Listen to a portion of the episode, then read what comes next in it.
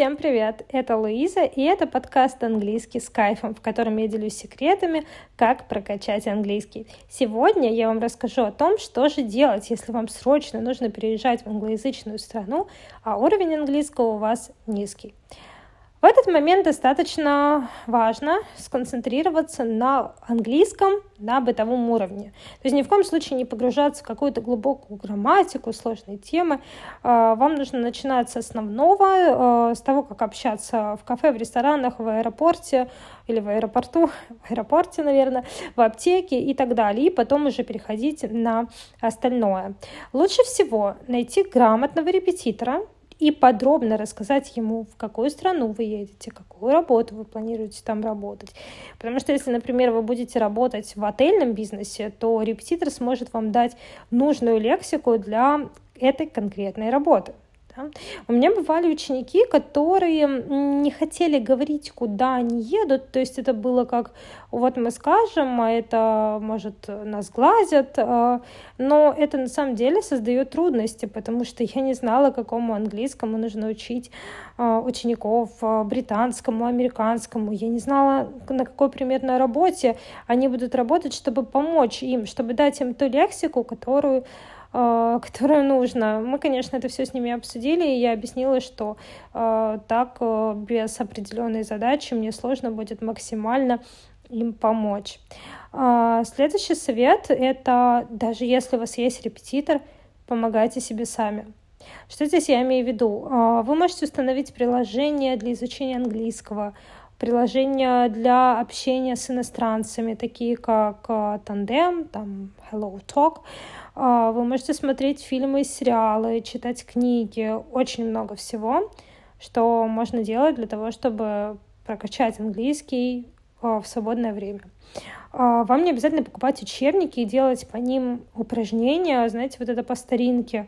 Это не обязательно. Вам может быть достаточно сериалов, мультиков, блогеров и занятий с репетитором. И не забывайте делать домашки, если вам их дают. А, еще один важный момент, а, но он больше психологического характера. Не паникуйте. Вообще, поверьте, я, как никто другой, знает, э, насколько это вредно. А, паниковать не нужно, потому что заговорить на английском может каждый. И у вас тоже это обязательно получится, если вы будете стараться. Все, что вам нужно делать, стараться. Переезд это, конечно, очень сложно. Я знаю это по себе. Это, это стресс. А в первый месяц, как я приехала в Латвию, мне вообще казалось, что мне будет морально горько и одиноко просто всегда вдали от дома и в чужой стране, в чужом городе. Но со временем все стало налаживаться и переходить э, в какое-то замечательное русло. И на самом деле я очень рада, что у меня есть английский. Конечно, говорят, что Луиза, там, ты что, зачем вообще вообще парятся людям. В Латвии говорят на русском. На самом деле, поверьте, не все говорят тут на русском и не всегда.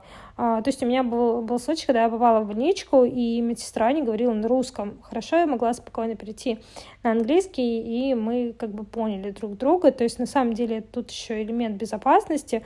Язык равно безопасность.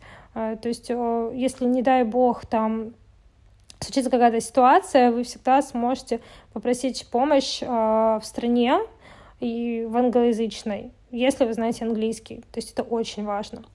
Э, если подводить итоги того, что я перечислила, и как-то попытаться это все структурировать, то это будет звучать так. Первый пункт. Начинать с бытового английского, с основных грамматических тем. Второе примерно прикинуть, где вы будете работать, ну или, может, вы уже это знаете, и сконцентрироваться на той лексике, которая вам будет нужна.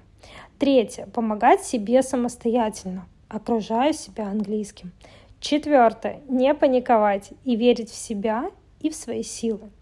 На самом деле, если вам для переезда нужен именно английский, вам очень повезло, потому что это все-таки не самый сложный язык, он логичный, и, в принципе, он окружает нас везде.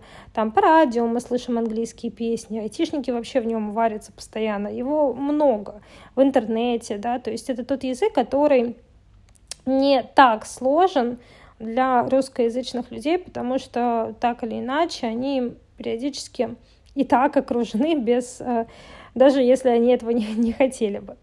А, для того, кто послушал подкаст до конца, тому я дарю подарок.